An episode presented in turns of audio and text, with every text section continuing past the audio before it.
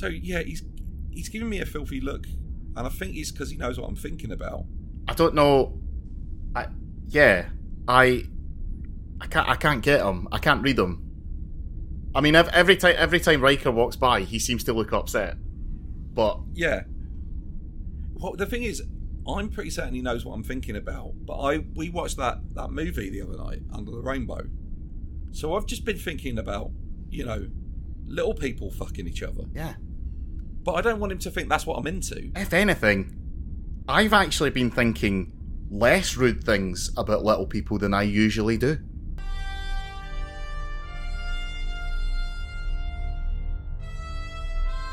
Podcasts. A Frontier.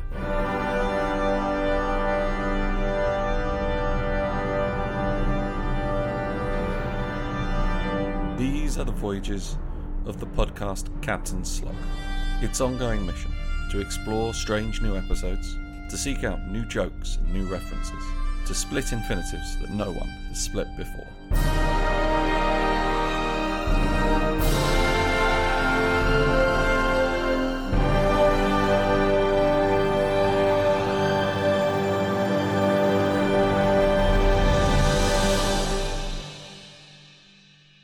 Captain Slog, Stardate 67. Close. These are the continued voyages of this podcast. I'm Eddie. That's Mark. Uh, I pointed there. This isn't a, this isn't a visual medium. um, um, but yeah, yeah.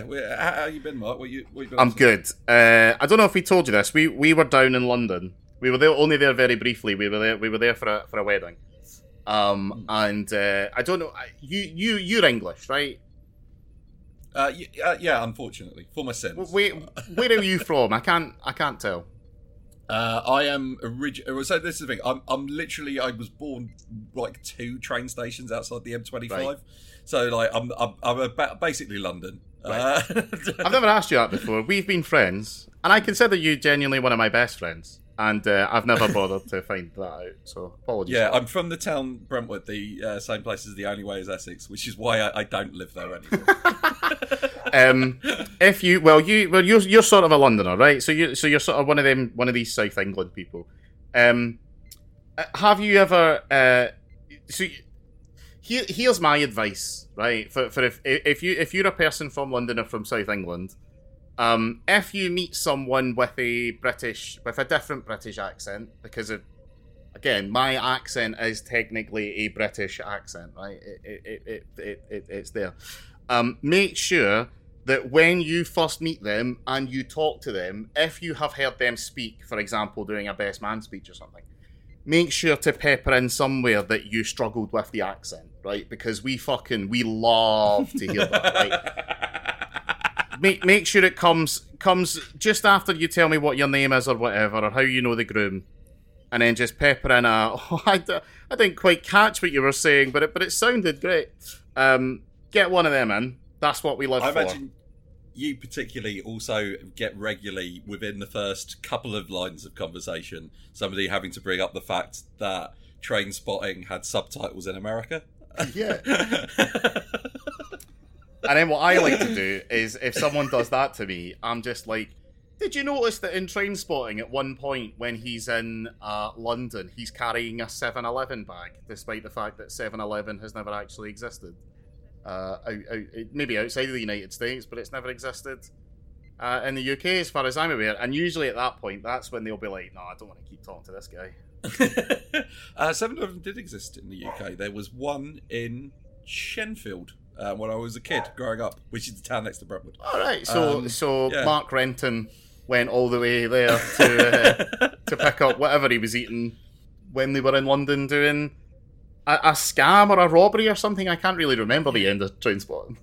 Yeah, I, I don't know how long 7-Eleven was over here for, but I remember it was. I remember it. Uh, it's it's it, it occupies the same mental space for me as Al Price.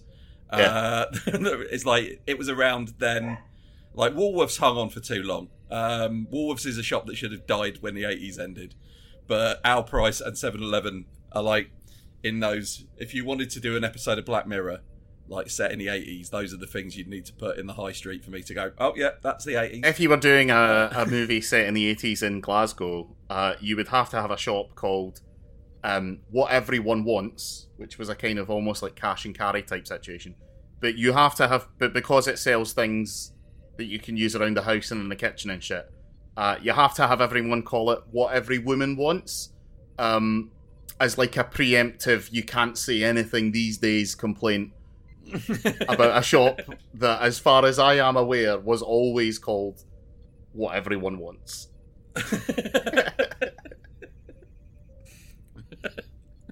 it's like it's like it's like how they changed the uh, to boldly go where no man has gone before. They changed it to where no one.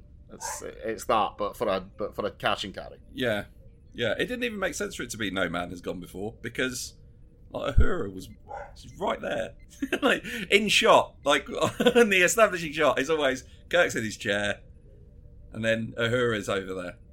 Uh, Uhura met Kirk this week. If you're watching Strange New Worlds, um, As and did Spock. Yes, yeah, And- and they bonded over over Kirk's brother being annoying, I which is had good for now. He's going to be dead soon. is he? Does he Uh, die? I think so. Yeah, because I guess he's not on Kirk's Enterprise. No, Because we've been talking about that quite a lot. Or that- maybe he just leaves because he refuses to take orders from his fucking smug brother. Because to be fair, I, I do quite like the fact that in Strange New Worlds they are addressing that being Kirk's brother must be like hell. yeah, and I like the implication that because Kirk's dad was like a really big deal in what I assume was ops in Starfleet, uh, Kirk's brother Sam's choice of xeno xenoanthropology, which Yeah. I was talking to Laura during the episode. I was like, if there, if I was a Star Trek man, that's what I would do. I, I think I Yeah. imagine that would be super interesting, but he's doing that mainly because he his dad thinks it's boring.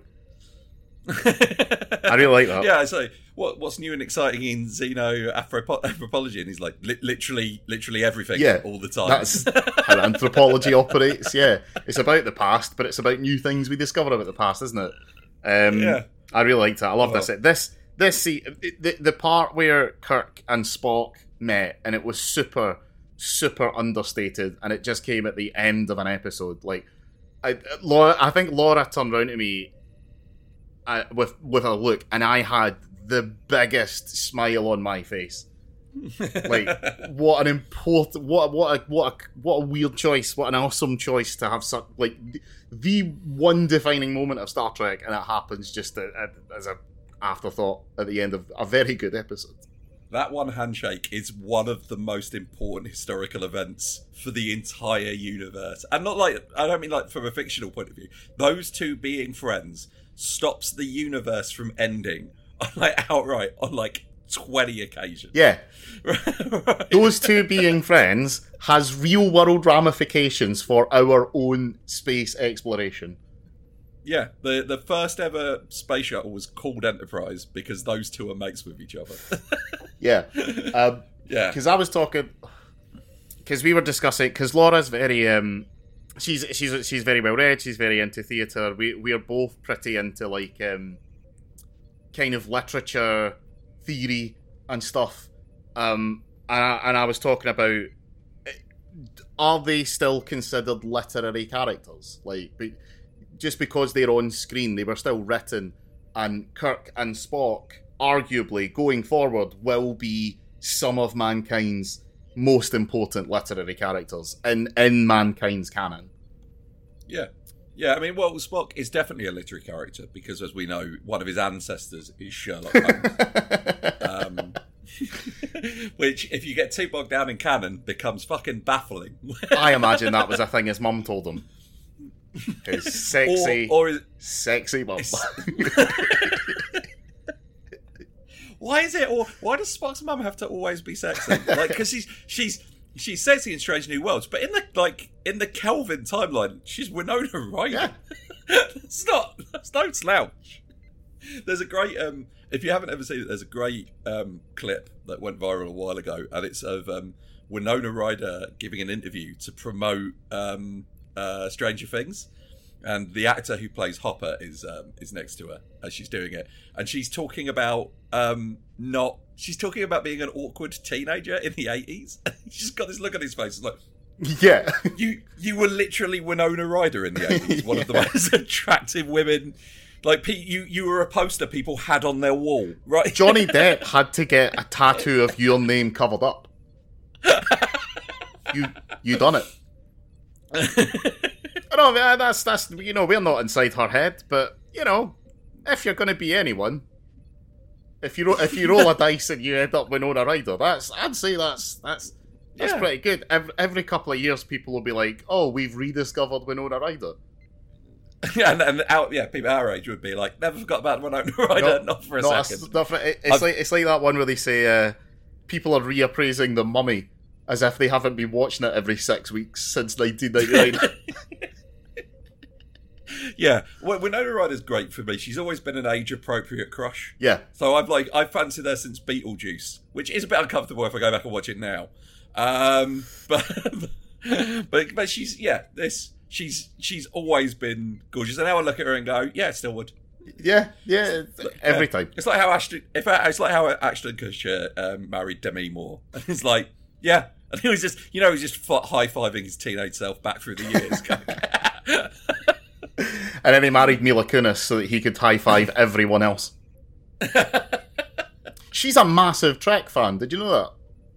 Uh, yeah, Yeah. yeah, I found out about that recently. She's she's she's quite nerdy in quite a lot of ways because there's been some times where she's being interviewed alongside another celebrity, and they bring up that she's like a massive fan of something, and she has to be all like, "Oh no, no." yeah. um. Uh, anyway, this episode of Star Trek, not Strange New Worlds, TNG, um, Tin Man. yeah. It's, it's an all right It's- episode. I I would describe this episode as the the way I would describe this episode is basically uh, the the WGA has nothing to worry about uh, because this this felt like a Star Trek episode written by an AI. This is if you okay. th- This is an episode that I. This is this to be weird. I think this is the platonic ideal of what a Star Trek episode is. What I, and by that what by that what I mean is there are very great highs in Star Trek. Your measures of a man's. Your um the second episode of this season of Strange New Worlds. Like there are ep- bits and goes, and there is some absolute dross. Your racist episodes. Um, uh, we're going to uncover so much problematic shit when we watch the original series. But if you were just going to go, I want a, a, an episode that is like the like is is the exact median of a Star Trek episode. It's it's this. Yeah. I feel like if someone hadn't seen Star Trek and wanted to know what Star Trek was about, if I showed them this one, they would they would never watch it again. Yeah, It- it- it's not an episode that you could show someone to go. If you showed somebody this episode, it wouldn't make them a Star Trek fan, but it would be the fairest representation of what Star Trek on average is. Yeah, yeah, exactly. there's too much going on. Nothing really gets developed, and there's there's there's not enough Anson Mount. and it and, and one actor turns up who you definitely recognise more for another role. Yeah, Um, because after we did talk about him last week, the fucking mayor showed up. that's right. Yeah, he turned up. Do you know? I looked up his IMDb. Right? Okay. Buffy is the third on his like a the little known for. And I'm like, Nope. I'm sorry. Nope. You were easy. You were one of the biggest villains for an entire season arc. One of the best season arcs, and then you turned into a giant snake. The entire school had to unite and fight you. They it had the, build up that had like Buffy got a special award because her graduating class had the lowest fatality rate. yeah, yeah. for, ten, for a He tried to strangle Buffy in the hospital, which was a really Yeah. interesting bit.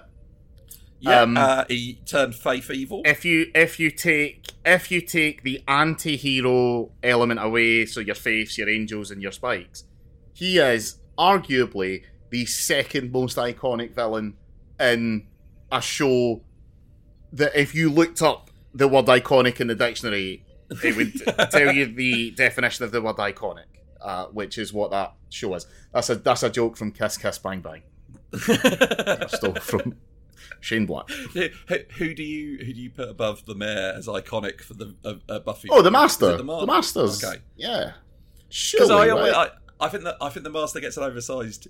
He's because he's not. He's, he's he's in that first series, which is only twelve episodes. Yeah.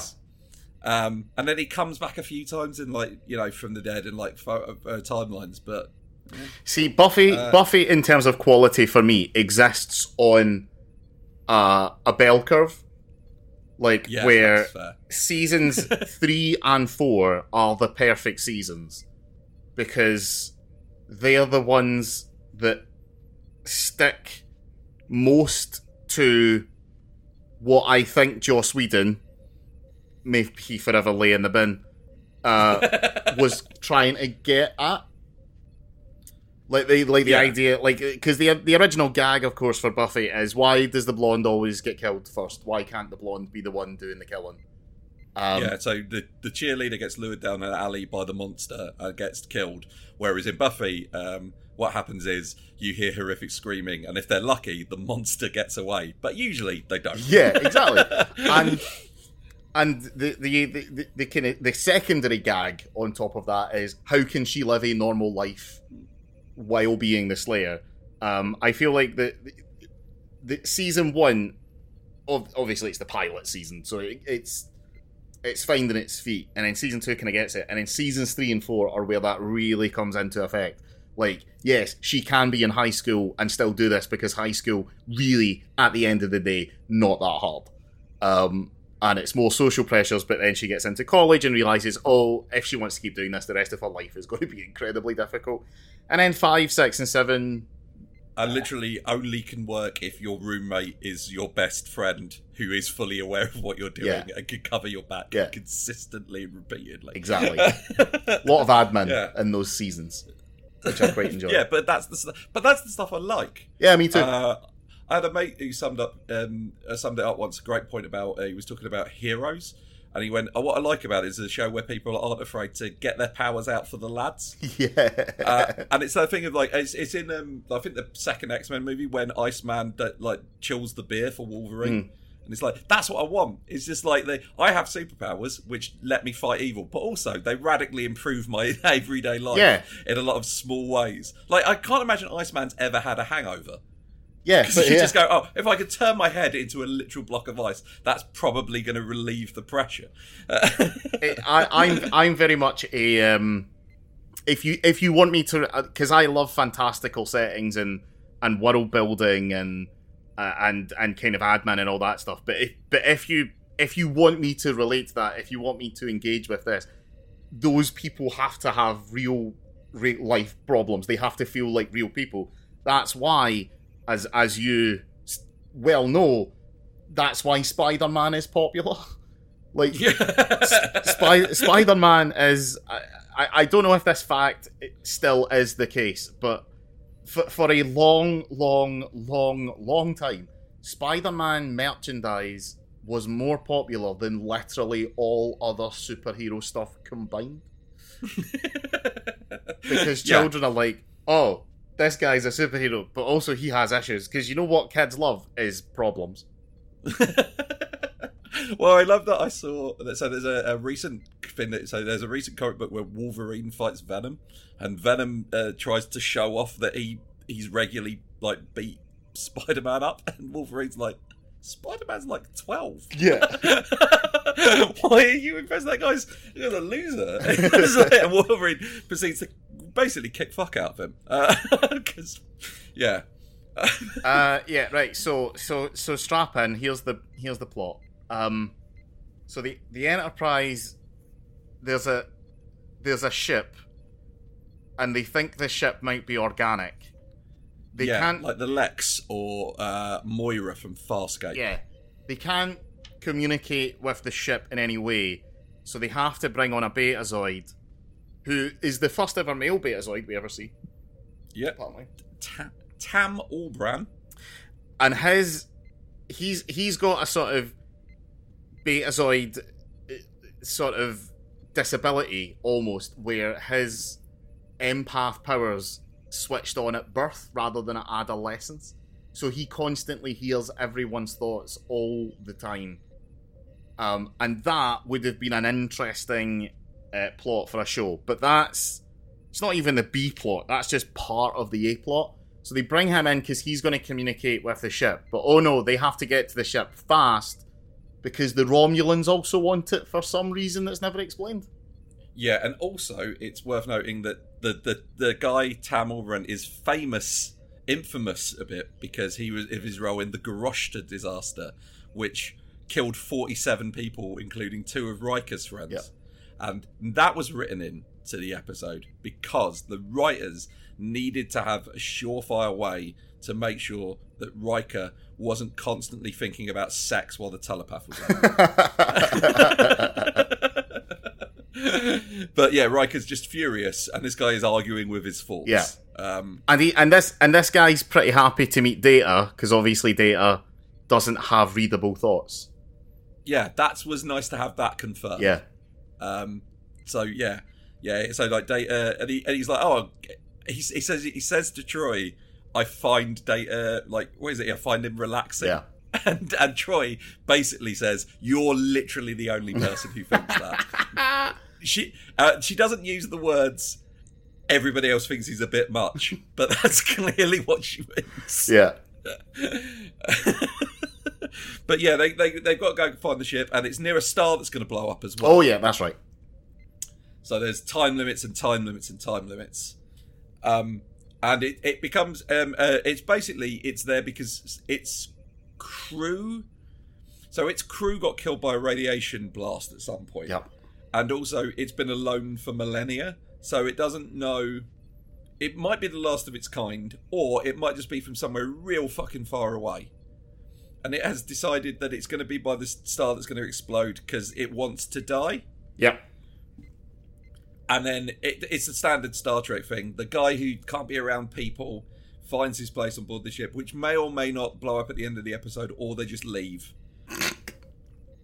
Who knows? It's something that happens a lot in Star Trek. Uh, it happened in V with V'Ger. Yep.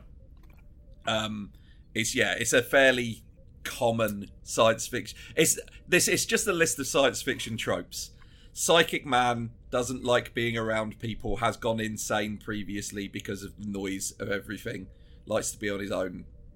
Um, person seeking their place in the universe finds a fucking weird thing in space, and they yeah, it's yeah. Uh, Yeah, it's it's that. It's there's one really, really, really impressive visual effect though. Right. Which one? When the chair, the the sort of stop motion Okay. Phil Tippett looking chair emerges from the from the skin of the Tin Man. Oh, and people keep talking about I, I Tin hope Man. you weren't going to say anything involving the fucking ship, um, it blasting things away and it knocking other ships around because all of the the, the CGI in, in Next Gen is surprisingly good, and it has been. These are the ones on Netflix that have been restored, but that doesn't change the fact that the design of these effects looks fucking silly. Yeah, well, the the blast because at one point when the Romulans get too close, this thing just unleashes a blast of radiation that wipes them out. That effect is from the motion picture. Oh, is it? Yeah, Oh, okay. and they just Right. rejigged it. Oh, right. I read. Um, are, were you going to mention them calling him by the wrong name, even when they know its real name? Oh yeah, yeah, yeah, yeah. Dead name in it. Yeah, yeah, yeah. Big time. Yeah. Because who Yeah, who decides the- that it's called Tin Man? They just that's like a name. It's not even a name that makes sense. It's just um, Because it doesn't have a heart. it's been found by a long distance probe, and the Enterprise needs to go there because they want to go there the fastest. And the Romulans claim this sector belongs to them, but as Worf says, he goes, the the Romulans claim everything belongs to them. I was once um, I once played the Tin Man in a an, a, a, an amateur youth dramatics production of The Wizard of Oz, uh, a performance that was described as possibly miscast. how, how old were you at that point that you were getting such scathing? Uh, I'd say I was about thirteen. okay, no, yeah, that's fair. But they put- you, the whole- you wouldn't if you're like seven. Yeah. then I'd be like, don't say that. To The whole kid. problem, the whole problem with it was, is that the Tin Man doesn't really get a character. He's just, he's he doesn't have a heart, but he's sad. So he had a heart the whole time, or something. Well, yeah, they all had their things. the whole time. I did suggest. I, I, did, I, I remember saying to the director, a 13 year old, and I was talking to the director who was maybe who was a woman in her sort of mid 60s, saying, Should I play this like Bender from Futurama? Um, and that might have been where the comment uh, came from. I did say that actually. That is true. I didn't make that up.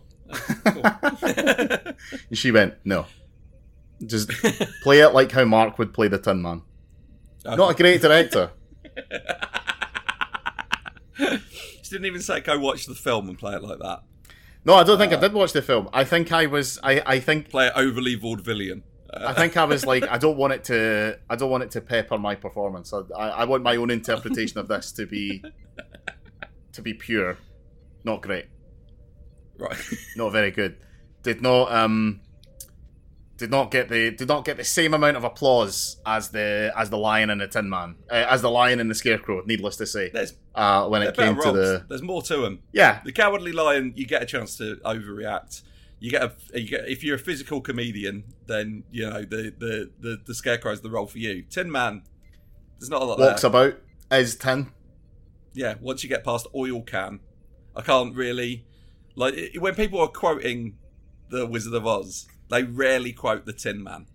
Uh, Yeah, it's always while away the flowers or um, lions of tigers and bears. Oh my, those those are your I You could probably still do the song from memory.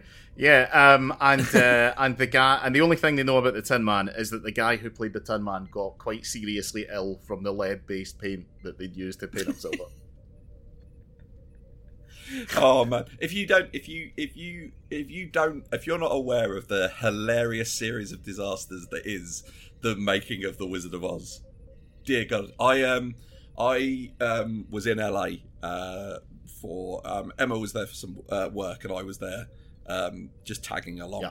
and we were round the corner from the Culver Hotel, and I got a little um video of me outside it, and I was super excited to be there because if you are if you're listening to this, you are unaware of the Culver Hotel. The Culver Hotel is the hotel that they put all of the little people from the Wizard of Oz up in, and because um, at that time. Um, there had not been, uh, there wasn't an internet, there wasn't like a convention thing. These little people, a lot of them, it was their first time being around a bunch of other little people. Um, and what that meant is it essentially turned into a drug fueled orgy. Uh, um, there is a, there has been a movie made about this um, where it's like it's a comedy about the man whose job was to wrangle the midgets. um, and it, I, I've not seen it, but it was made in the nineties, so I doubt it was tastefully handled. who, who was in it? Jim Carrey. Um, I've, I've got, I've got, a, I've got a strange feeling it's James Marsden. Uh, James, the Cyclops. Wasn't Yeah. he about twelve? I, I, I, don't know. He's been around. I longer than you guess. think. X Men two thousand. He would have been in his late twenties. Yeah, I guess so. Yeah, and I mean, um, you're, you're not getting a forty-five-year-old man to go and wrangle the little people. Can't, can't keep thing, up I'm, with now, them. I'm now, I'm now googling James Marsden dwarf movie because I don't know. I don't know how you would Google it because I, I, I, I right anyway.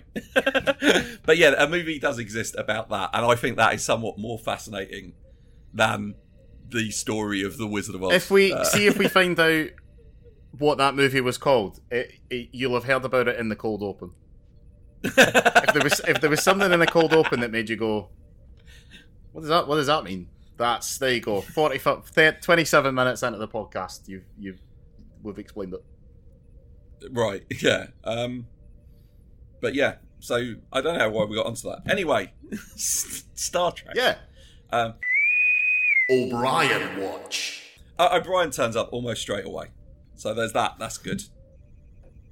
Classic. Uh, yeah. Any- um, oh, and also no no Tasha Yar in this episode.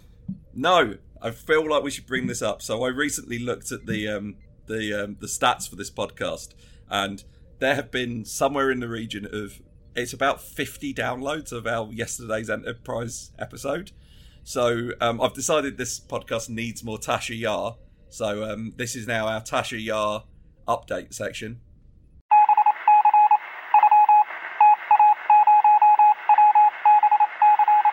Still dead. Uh, I wonder if it was just a bunch of incels that, that, that downloaded that episode to hear us ragging on the the only female captain of the Enterprise getting it royally fucked up. but that's not what happens. She's a hero. Rachel something or other. Rachel Parris? No, that's a real person. She's a comedian. what was her name? What? Who? Rachel. What was the name of the captain of the Enterprise C? Oh God, Rachel. S- Oh God, they, they had a statue to her in Picard season. Well, for a bit. And then some incels got to it. somebody, Jesus, somebody Doctor Stranged it out of existence. Trying to replace it with a statue of O'Brien. oh, the Lower Decks crossover with Strange New World is next week. It is. in what I um, hope will be the crown in the jewel of an absolutely stellar season of Star Trek. I, I, I, I'm hoping, given that Jack Quaid has done an episode of Best of the Worst, I'm hoping that this is the episode that finally gets um, Mike and Rich to watch Strange New Worlds because they, I, I, they, I, I get they didn't like the first episode, but really, they'd love it. Yeah. I know they think there's too many jokes in it, but that's all the jokes have been cut out and put in the little trailers. Yeah, It's actually brilliant. It's fantastic. It's it's it's amazing. Yeah. Um, I like that the um, I like that the um, Romulans in this claim right of vengeance because the ship has blown up one of their things, and they're like, "We're here. We're going to kill that." Is that a rule in space? It is in Romulan space. Something, i- if something weird kills one of your ships, the rest of your thing, the rest of your fleet are allowed to go kill that thing. I think it's rule number three in what the Romulans call the sneaky bastard Romulan Codex, which is just all the rules that they have for being sneaky bastards. All right, I've got the name of the film. Oh, yeah. It's called Under the Rainbow, what a slap in the face. and it's from 1981, and um, it's, it's it stars Chevy Chase. Carrie Fisher, uh, Eve Arden, and Billy Barty. I don't know Eve Arden and Billy Barty's names. I'm guessing they're playing the little people. Um, hopefully, not all of them, because multiplicity was years away from from this. So I don't know if we had the technology for that. No. but. I imagine I, I, I imagine that there's a separate documentary about the film, like a, another comedy movie I made about the drunken orgy that occurred when they filmed Under the Rainbow. Because again, it was the second largest gathering of midgets since the filming of Wizard of You've Oz. thrown out the M word quite a lot there, Ed. It's- What is this, 1981? is this the premiere of Under the Rainbow? I don't know. I don't know what the preferred term is for because I've, I've heard little people, but that sounds weirdly condescending. I think it is Little People. Is it? Yeah, Ugh, okay. yeah. Okay. I'm sorry. I'm sorry. I'm sorry, little people. I'm sorry to little people who listened to this. They're um, I've used the wrong term. I meant no offense. they're playing this at the at the at the third at the third biggest gathering uh, of little people. They're like, do you know what we really like? That Star Trek podcast with those two idiots who now that we've got to a point where most Star Trek episodes are at average. Uh, they, they just talk. They just talk about anything else because there's literally no new ideas that they could glean from this episode. Um, Oh, we, we see Data's painting. That's about it. That's new. yeah, I, and it looked nice. Uh, It's better than art generated by modern AI.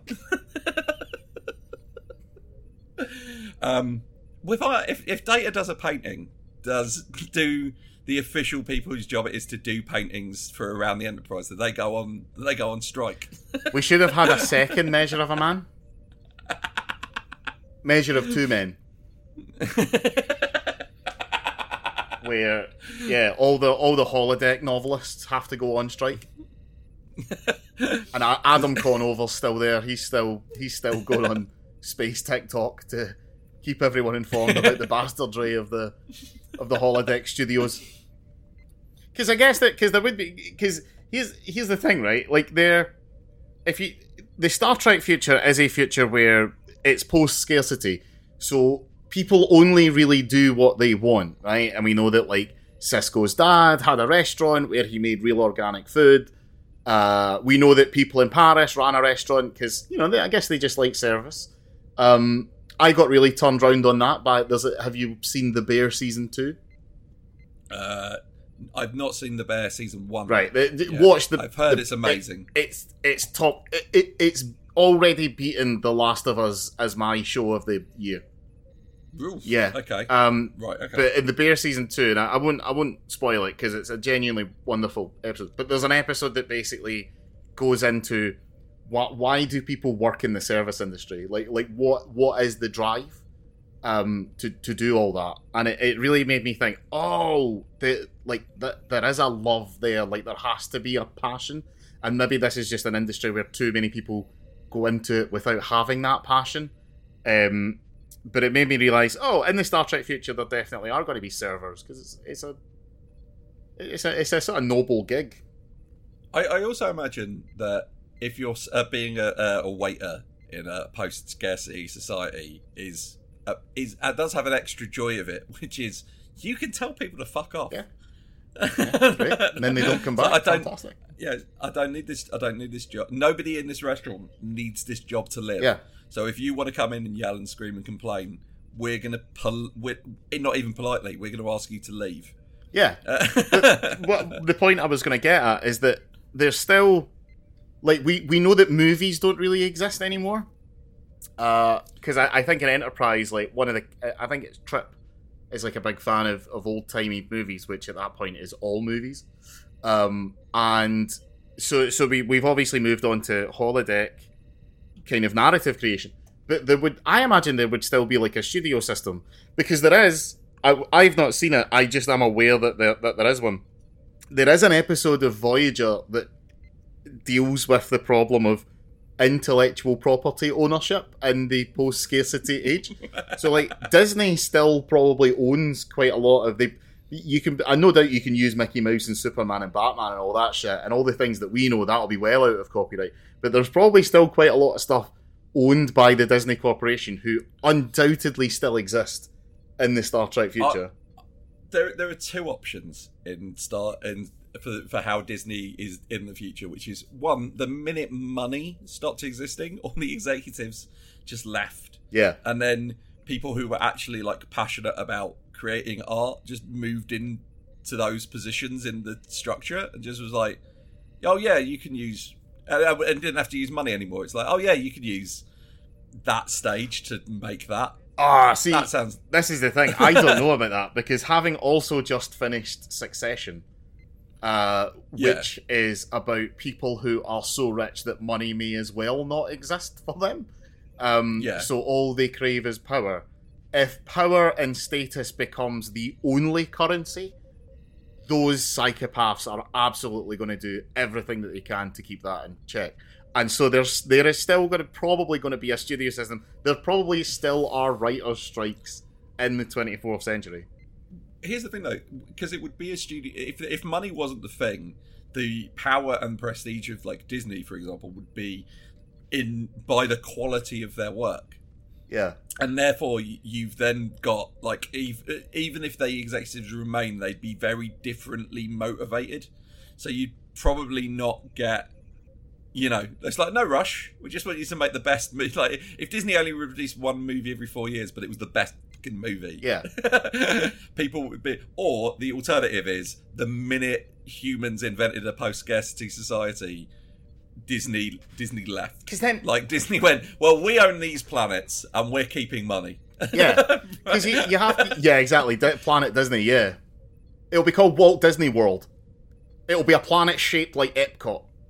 well this is the thing if we work this out right the earth is where we know earth is in the in the in the galaxy and um we know that there's that um uh we know where Bajor is roughly. It's like it's up towards the edge or edge of the quadrant because it's where the wormhole is that takes you right into the middle of the other quadrant as far away.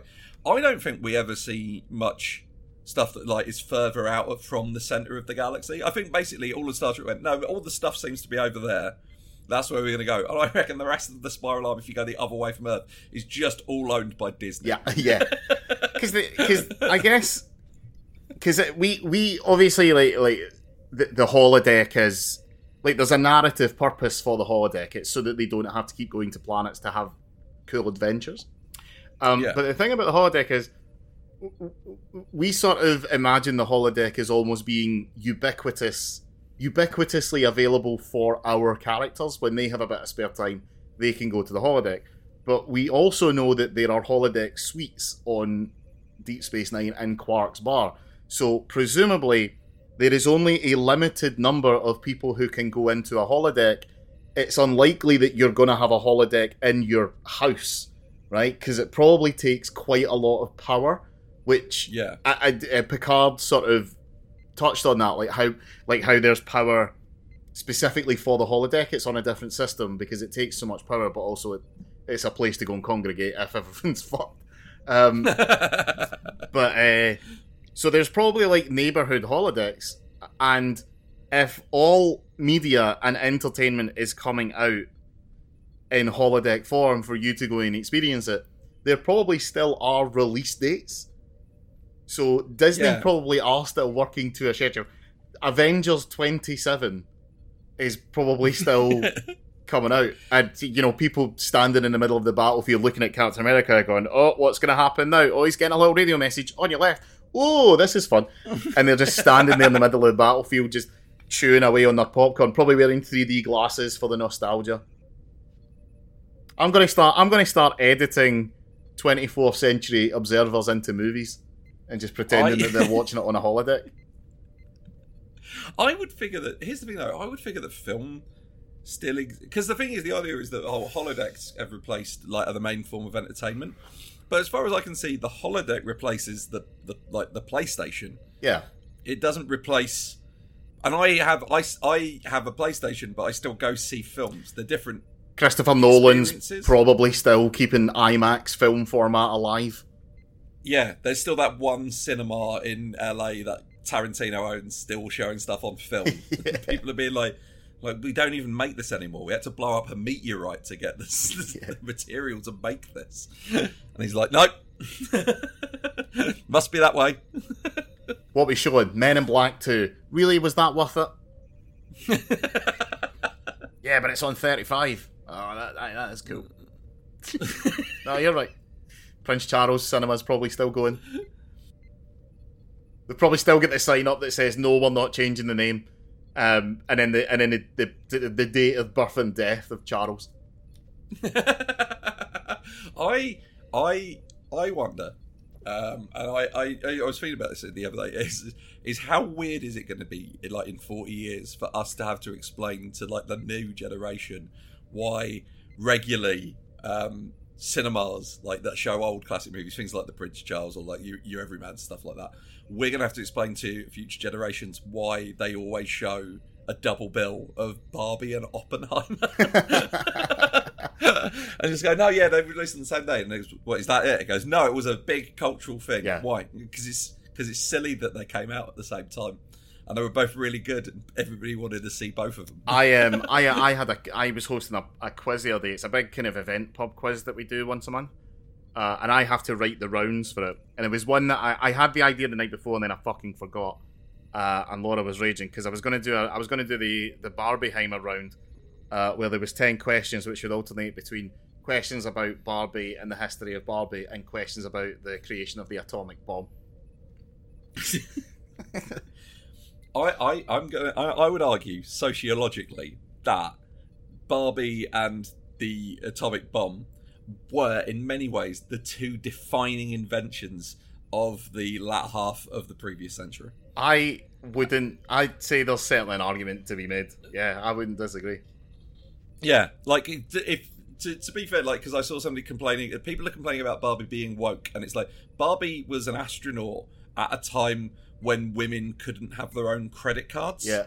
Like Barbie's always been like when when Barbie said to to little girls, "You can be anything you can imagine," she was selling a beautiful lie because in the world that existed at the time, you couldn't be, and it was only the girls who were brought up on that demanding that change. I'm not saying Barbie's responsible for feminism. Like, I want to be clear on that. There are actual women who need to be credited. I don't know their names, but I imagine there are actual women who need to be credited.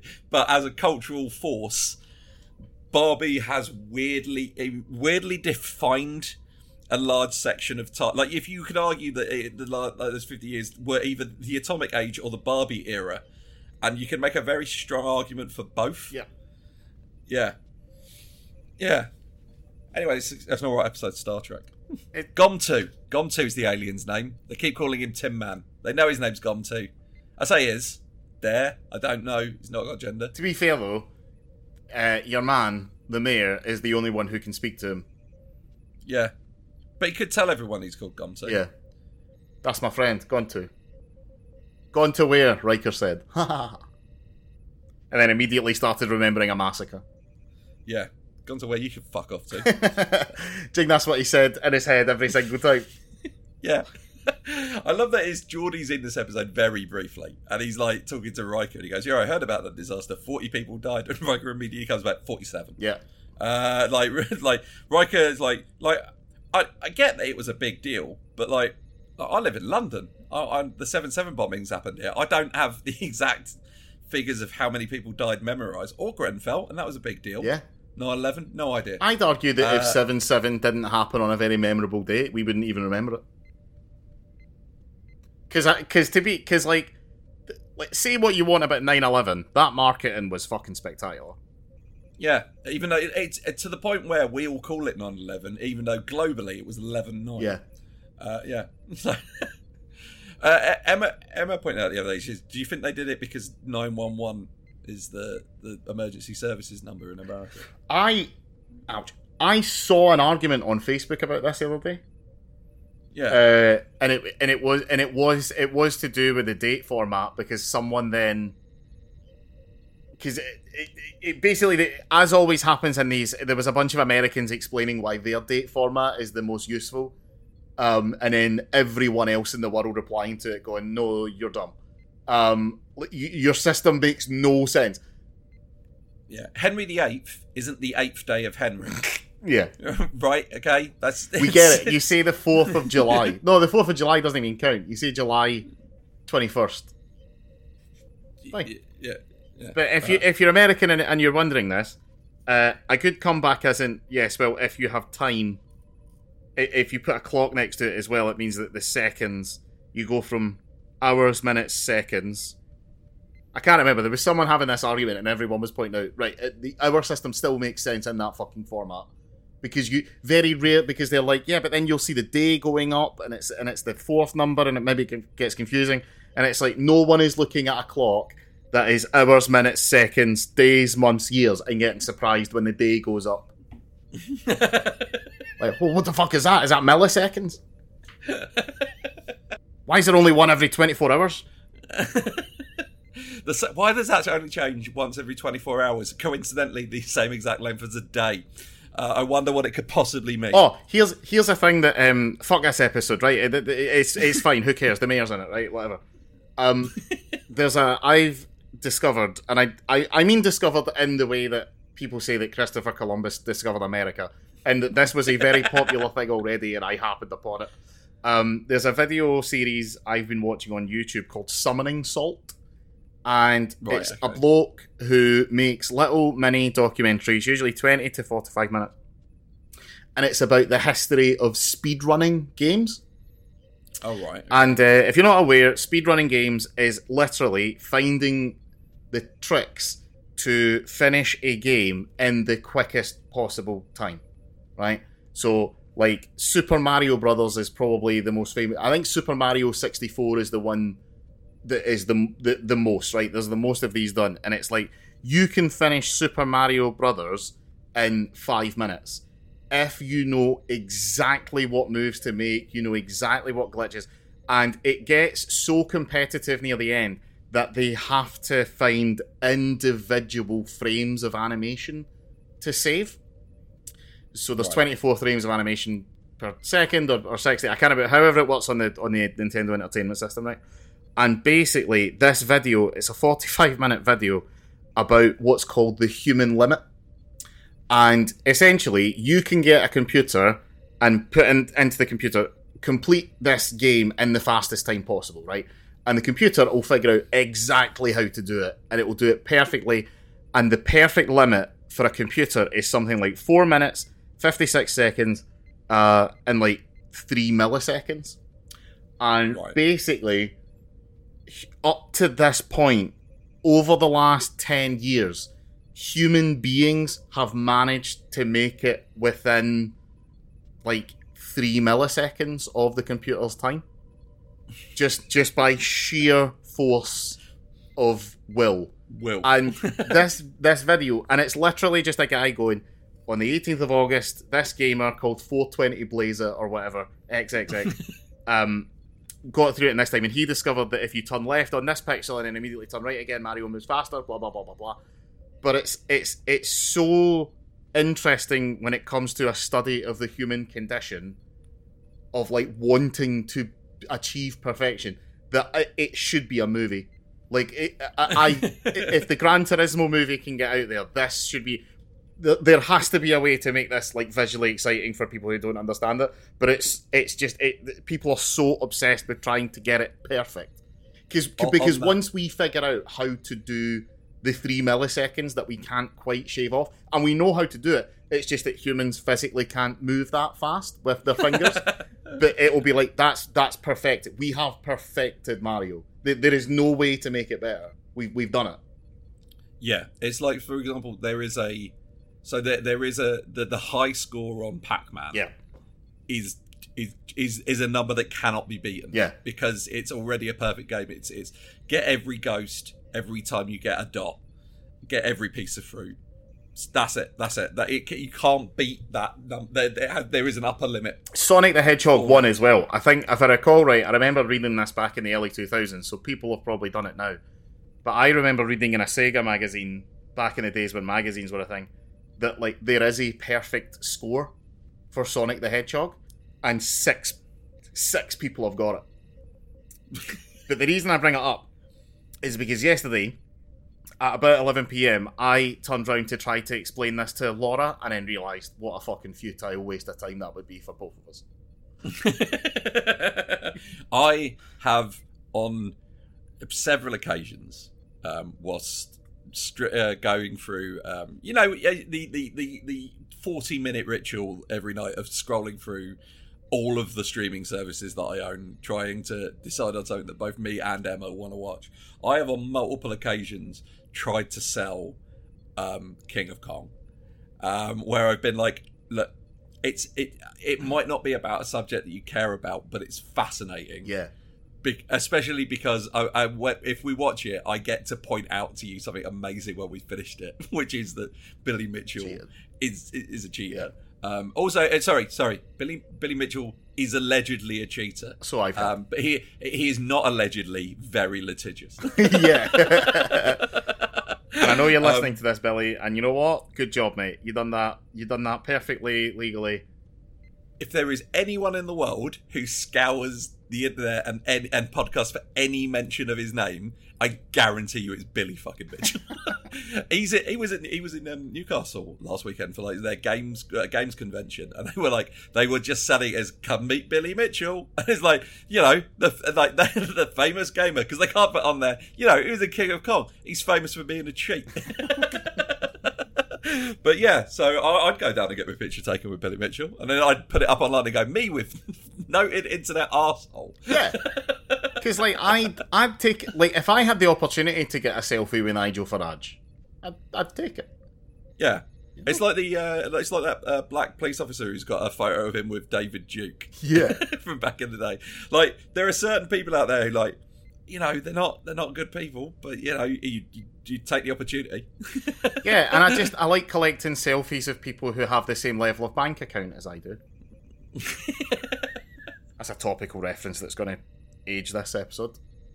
I I'm going to say, say talking about like uh, Summoning Salt and stuff. I love going down the rabbit hole of watching like lengthy documentaries about subjects I don't think would be as lengthy as as you could. So, f- for example, one of my all-time favorite videos is by H Bomber Guy, Yeah. and it's about the guy who's responsible for the "uff" sound from Roblox and how they tracked down where that sound is from. And that is the first 40 minutes of the two and a half hour video. and the uh, and uh, after 40 minutes of like, yeah, that's where the sound comes from. I just did this. It was a little light-hearted video, and then he started digging into the guy, and it turns out he has built himself a, a mo- moderately successful place in the world of gaming on a on a on a tower of lies. Yeah. Yeah, His name's not, a Billy s- Mitchell. Just if you're listening, Billy. No, no We're not talking about you. lawyer. he's, You he's always the tell the truth, the mate. first first Western man to ever work on Sonic the Hedgehog, even though lit- he makes claims that everyone just accepted because he just made them, and then nobody assumed you'd lie about such things. But they don't stand up to a cursory Google. Yeah, because he, Um, he he he said that in the days before we could translate Japanese gaming articles. Yeah. Yeah. And what I what I love about him is um, in that video, there's a point where like it's like a man has claimed. Uh, it, it, H. Bomber Guy's assistant said it's like the guy's given a TEDx talk and's claimed he's given a TED talk. Yeah. And. Bomber Guy goes, no, he's done literally that. like he claimed he's been on Cribs, Yeah, but he hasn't. yeah. it's like he's been on Cribs twice. Of course, he hasn't been on Cribs twice. Cribs was people like Tony Hawk. Yeah. Uh, Um, oh, I have one thing to bring up about this episode. Um, uh, they said that he's um, he's got an ESP rating of like nine or something. Like there's an official scale of ESP. Um, I choose to believe that that is based on the groundbreaking research done in New York by Dr. Venkman. yep. Uh, that's yeah, as we've established. That's how warp coils work. They're full of ghosts. Full of ghosts. well, technically, according to this week's episode of Strange New Worlds, that is Yeah. indeed what powers the warp cores. is extra dimensional ghosts.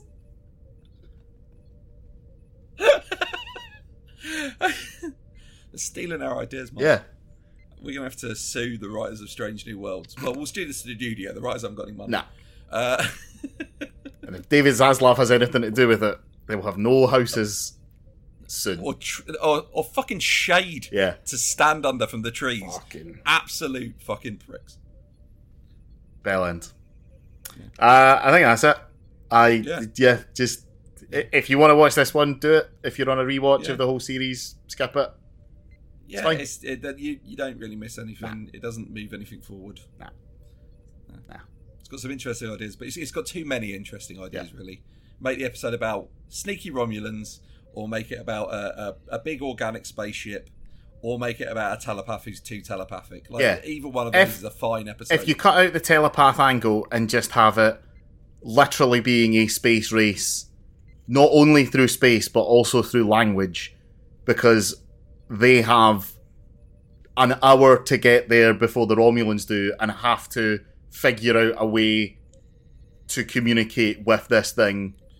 Have Boom. it that, There's your the- episode. the Don't need anything else. have it that the Romulans have uncloaked because then that means they get put more power into their their warp engine, which means they can go a bit faster than the Enterprise. The Enterprise can keep up, but to do it, they're going to have to drop their shields, which means the Romulans can open fire on them, or you know, Yeah, proper that- submarine yeah. commanders. Proper submarine Star Trek. yeah. Yeah. Anyway, And then fucking Troi's fucking psychic. Don't just use Troi. She's been criminally underused this season. yeah, she has. Yeah. she has. Uh, I think that's going to be rectified shortly. Think it. I yeah. think. Okay. Because the the next episode um, is Hollow Pursuits. Uh, and there's quite a lot of Bev and quite a lot of Troi, Yep. and the introduction of a new character who is one of the best. right, yeah, Right. cool. Boy. The Captain Slog is performed by Mark O'Neill and Eddie Edwards. You can follow both of them on Twitter and Instagram. Mark's at Real Mark O'Neill and Eddie is at Ed Edwards Comedy. If you like the podcast, you can follow us on Instagram, Twitter, and now on YouTube at Captain Slog. And we have a Facebook page as well. Or if you really like what we do here, you can support us on Patreon at patreon.com forward slash Captain Slog.